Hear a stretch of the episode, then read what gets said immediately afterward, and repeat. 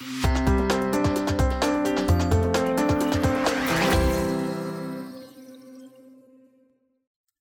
and welcome to S&C's Critical Insights podcast series. My name is Daniel Stern and I'm an associate at Sullivan and Cromwell. I'll be speaking today with Ryan Logan, a special counsel at S&C who focuses on privacy and cybersecurity. Good afternoon, Dan. It's good to be here. Thanks, Ryan. As you know, we will be discussing privacy considerations that arise when engaging vendors involved in preventing and responding to data breaches. Yes, it's a very important and timely topic. If I'm correct, when a company experiences a data breach, it often involves engaging a number of third party vendors to assist with the company's response. Some of these vendors may already be performing services for the company, but might need to be re engaged for new breach related services or whose current contracts may simply not address privacy and cybersecurity issues. That's right. These vendors can engage in a wide range of services, from stopping an external attack, investigating an incident, assisting with the notification process, or helping with communications, public relations, or other key aspects of a large scale breach response.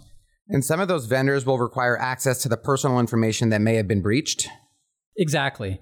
And as you know, privacy and data protection laws and regulations require companies to contractually obligate vendors to safeguard personal information they receive in the course of performing their services. Got it. Take us through the life cycle of an incident. You know, what can companies do to ensure that their use of vendors in both the prevention of breaches and the breach response process generally complies with applicable privacy laws and regulations? That's a great question. I would break this down into three areas. First, pre incident planning. This involves developing contractual provisions, templates, or addenda that comply with applicable laws and regulations and are designed to be quickly executed.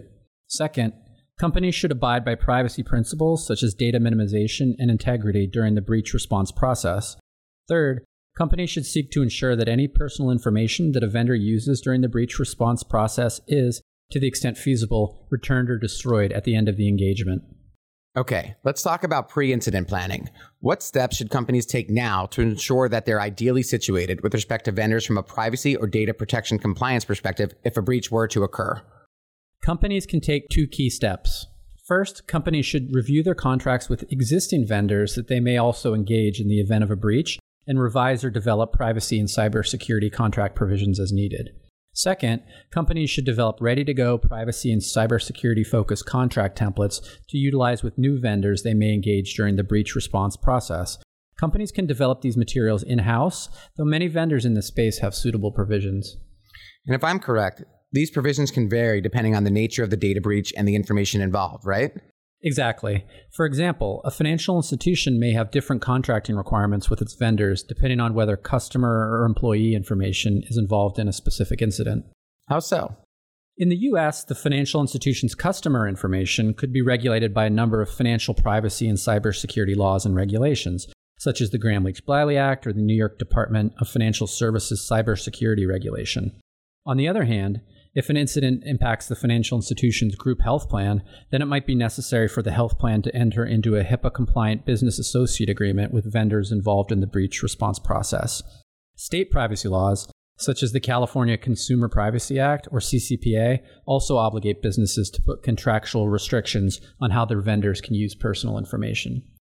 And what about international considerations? Breaches are often not geographically isolated or may start out impacting systems in one country and then spread throughout a company's global system. This is true. Data transfer issues are important to consider in the pre incident planning process because personal information may need to be transferred internationally during the investigation of and response to an incident. For example, vendors based in the United States may need to image systems or review a large number of files that reside in Europe or Asia, Personal information does not have to physically leave the boundaries of a country to be considered a data transfer. Merely accessing personal information remotely may constitute a transfer under certain data protection laws and regulations. Got it. So, what should companies do today to address data transfer issues with their current and future vendors to ensure that they are prepared to respond to potential breaches in the future? Companies should evaluate the cross border data transfer mechanisms they currently have in place. Even if a company does not routinely transfer personal information, they may need to do so in the event of a data breach. While the US does not impose cross border data transfer restrictions on the export of personal information, the European General Data Protection Regulation, or GDPR, for example, requires data controllers to utilize an approved data transfer mechanism. What has changed with respect to GDPR and data transfers in the past year? The European Commission published new standard contractual clauses in 2021 that companies can use when transferring personal information from Europe. There are several different modules that companies can use depending on the relationships between the parties involved, but each module also requires the parties to complete a data transfer impact assessment with specific details regarding the technical aspects of the transfer and experiences with requests for disclosures of personal information by regulators. To make it even more complicated, different standard contractual clauses must be used to transfer personal information from the UK since they have not adopted the European standard contractual clauses post Brexit. How will developing ready to go standard contractual clauses help in the event of a data breach? The GDPR requires data controllers to notify data protection authorities without undue delay and, where feasible, not later than 72 hours after having become aware of a data breach. Several European data protection authorities have emphasized that. Although a data breach investigation can take longer than 72 hours, the initial notification to the data protection authority must take place within the legally prescribed 72 hour period. Having standard contractual clauses ready can speed up the contracting process with vendors involved in the breach response process and help companies meet that deadline. Understood, Ryan. It's pretty clear that pre incident planning is critical to the success of a company's breach response. Absolutely. We talked about being prepared for a breach, so let's shift gears a bit. What can be done during the breach response process to ensure that a company and its vendors comply with applicable privacy and data protection laws and regulations? Companies should follow privacy principles set out in applicable laws and regulations. During the response to a data breach, several important ones are data minimization and integrity and confidentiality. What is data minimization, and what does that mean in the context of a data breach? Data minimization means that personal information should generally be adequate, relevant, and limited to what is necessary in relation to the purposes for which the information is processed. In the context of a data breach, this means that personal information should only be disclosed to vendors if they need access to such personal information to perform their services, whether that's in the context of rebuilding an infected database or providing communications advice. And what about integrity and confidentiality? The principles of integrity and confidentiality mean that personal information should be securely processed and protected against unauthorized or unlawful processing. In the context of a data breach, personal information should be securely transmitted to and stored by vendors, as one of the worst things that could potentially happen would be a vendor involved in the breach response process suffering its own data breach. It's hard to think about the complicated messaging and notification obligations that would result from that. Let's move along to later in the breach response process.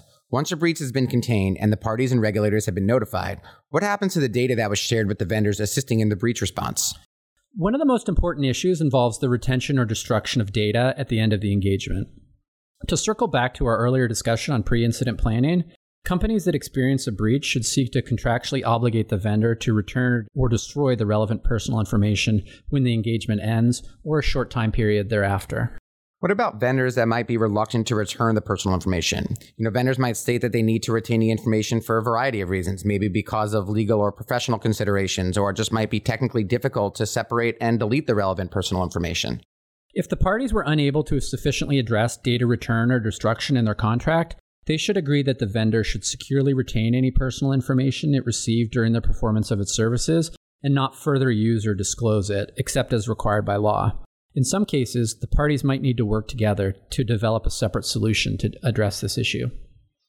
It's really interesting, Ryan. And that brings us to the end of our time. Thanks very much for this discussion. Thank you. I hope that this information will be useful to companies when improving their breach response process and entering into contracts with vendors involved in the process. It certainly is. Thanks everyone for listening to S&C's Critical Insights. For more information about our practice, please visit us online at www.sullcrom.com. Thank you.